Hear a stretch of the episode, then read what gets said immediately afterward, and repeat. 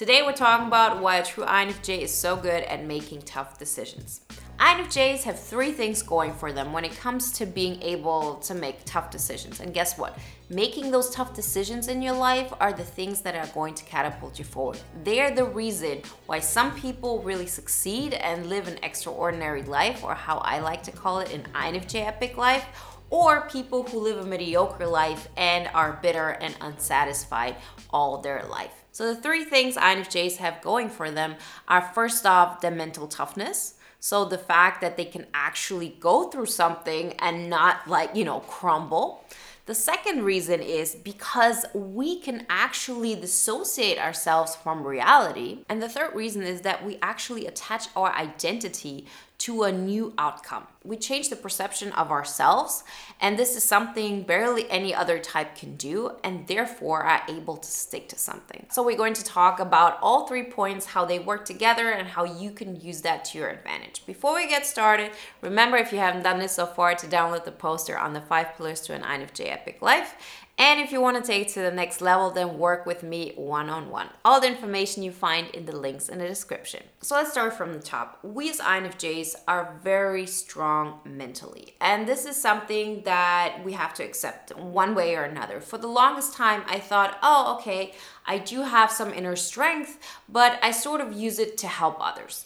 And this comes out as INFJs being martyrs. This is what you read in so many descriptions of INFJs, as in we live for others, we observers, we, you know, sacrifice so much in order to help others. Thankfully, these descriptions aren't as common anymore as they were, you know, 10 years ago or 8 years ago once I started getting into this, because back then it was the norm that was just like, you know, this is who an INFJ is. And INFJs were portrayed as this person who can never win, as in, okay, we can make it great for others and we can be the sidekick, um, but we're not really the main character of our movie. What we're good at is sacrificing for the sake of others. And I understand where this is coming from because this is exactly how I felt about myself before I got into personal development, before I got into MBTI. Thankfully, we do have that system and we do have these communities and like this community of my channel as well, because then we can, you know, look behind the curtain and we can understand that this is something that happens to a lot of INFJs because they sort of go with the flow, they fall into default modes, into unhealthy behavior, but it's not like this is who we have to be. But this mental toughness that is actually responsible for us being able to help others is the mental toughness we also need in order to make the tough decisions that are going to, you know, get us to the next level. Because think of it like this you are giving so much to others that with all the mental strength that you have, you can keep your head above water. This is how it feels for so many INFJs, as in, I'm doing so much, I'm giving away so much, and I can still survive. That's why I know I'm strong. So we're using our mental toughness, our mental strength to survive. What we want though is to use our mental strength to thrive. And trust me when I tell you this, you're going to be able to help more people this way than the first way, although it doesn't feel like this, right? This is the concept of my cup of energy is overflowing. I give to myself. And because I'm giving to myself, I actually have so much more to give and then you know way more people benefit from it. When the first state is actually a place of you know not only codependency but it has a lot to do with enabling others right? Because what you're doing is saying oh i'm taking the burden away from you and therefore you don't actually have to confront what's going on there. I'm taking care of that. But the moment i leave that person is going to be back at square one and that's how you know that this is a codependent situation. If that person wouldn't be able to function in such a way that is beneficial for them once you are gone, you know, it's not really the healthiest thing. That does not mean that you can't have friendships or, you know, relationships or whatever where you know the other person is benefiting from you. Of course it is this way. But we want a situation where everybody is benefiting mutually specifically when we're talking about, you know, mutual friendships, relationships. This is not a mentorship. INFJ so often are in situations, relationships, friendships where it's like, you know, I'm helping you. I'm actually the one who's being your crutch. And think about it. If this is how you experience your own relationships, then this is a great place where you can, you know, make a change and you'll see dramatic changes happening. So keep that in mind. So that mental strength is definitely one of the key factors why we can make tough decisions and why we do make tough decisions. And when we're forced to make them, we can actually make them, right? I mean, let's talk about door slamming somebody.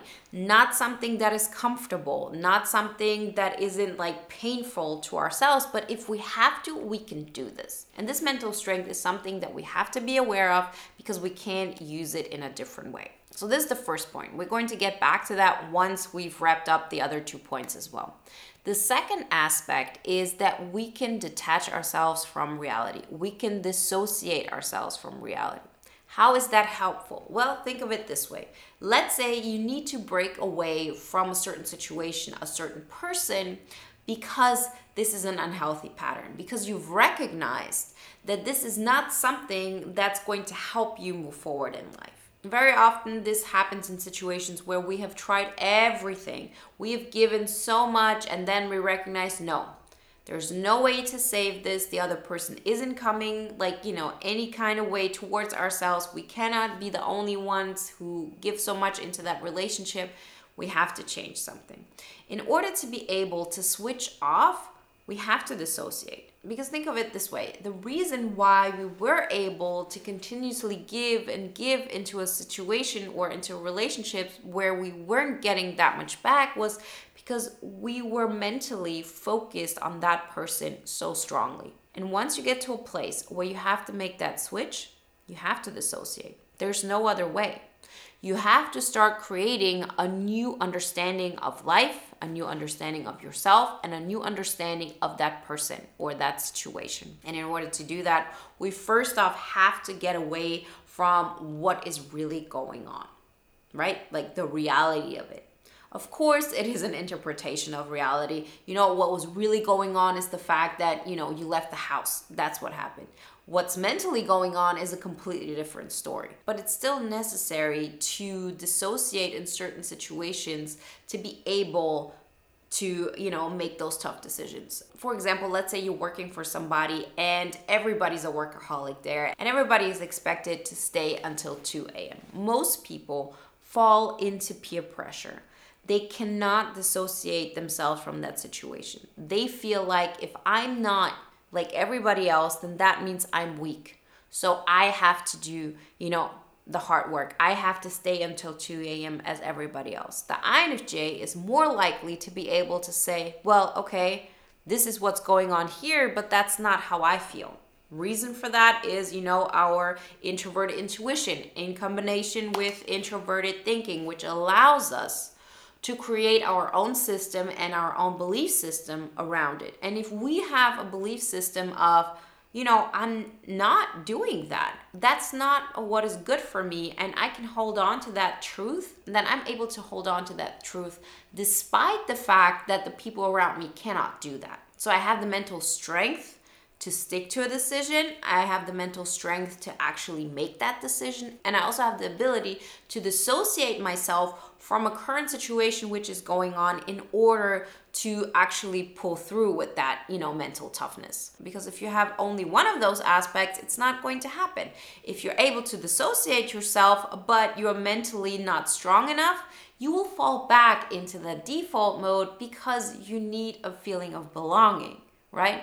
On the other hand, if you're mentally very strong, but you're not able to actually create a new reality that you can then stick to, then you also are out of luck. So we need both of those aspects. And the third point is that we're able to attach ourselves, that we're able to attach our sense of self, our understanding of life to that new scenario that we have made a tough decision for. For example, if you door slam somebody that you've loved or that you're very keen of, You know, in that moment, you create a new understanding of who you are and who that other person is.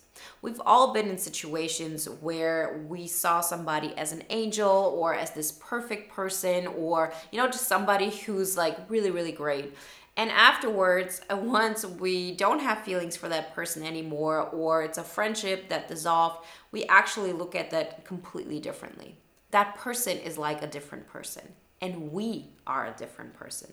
The person who was in love, you know, ages ago is somebody else than you are right now, and also the person that you were in love with, or, you know, that you liked, or whatever it was that's also a different person. The reason for that is because we have created a new sense of identity and we have attached it to the tough decision that we're making. And it really requires this trifecta because if this is missing, you might be able to, you know, lean away from certain situations, but you will get into these situations over and over and over again because your sense of self is still the same one which believes there's something inherently wrong with you or that you didn't deserve to be treated better or whatever it may be. And it's not like INFJs always make those tough decisions and they're always able to pull themselves out. I have been, of course, in situations where I should have you know, made those tough decisions way earlier and when I didn't want to make those tough decisions, but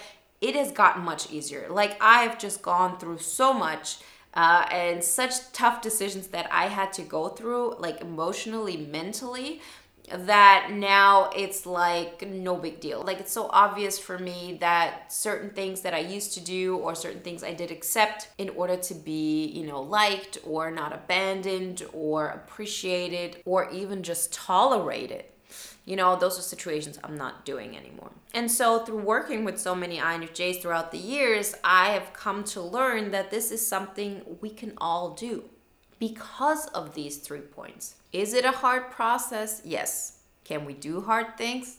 Also, yes. So it's important to really embrace that. That just because you haven't made like tough decisions that you had to do, that you actually know that are the right ones that up until now you haven't made them, that does not mean that you cannot do them. You got what it takes. So when I talk about like an INFJ is really good at making tough decisions, that doesn't mean that we make tough decisions all the time that are correct ones, but we're actually really good at it if we give ourselves the opportunity to actually go for it. And it doesn't have to happen overnight. It has nothing to do with discipline. It's just about making choices over and over again that lead to the life that you want to live and that are based on you doing tough things, but in a way where it gets you out of your comfort zone, but it doesn't overwhelm you. That's actually the concept of all my material, of everything that I teach in boot camp, in the audio guide, like, you know, the posters, whatever it may be that it's never about like doing some huge thing overnight that's going to change everything um, hopefully you never have to get into a situation where you're so like you know forced against the wall that you have to make such a big change like it was for me but that you take small steps continuously and so it actually becomes easier. You build that new pathway step by step. You build yourself up and so you continuously have more energy and with that energy you can take it to the next level. You create a life where your cup of energy is overflowing and therefore you know you continuously get better and better. So when you keep growing and when you keep creating your infj epic life it's not necessarily that things get easier from an objective standpoint. It's just that you just become bigger. Your energy becomes like you know more intense. It becomes much more powerful because you're getting more and more in alignment with what is good for you. And when you get stronger you can do things in a much easier way. So now life is much easier for me than before I started doing all of that.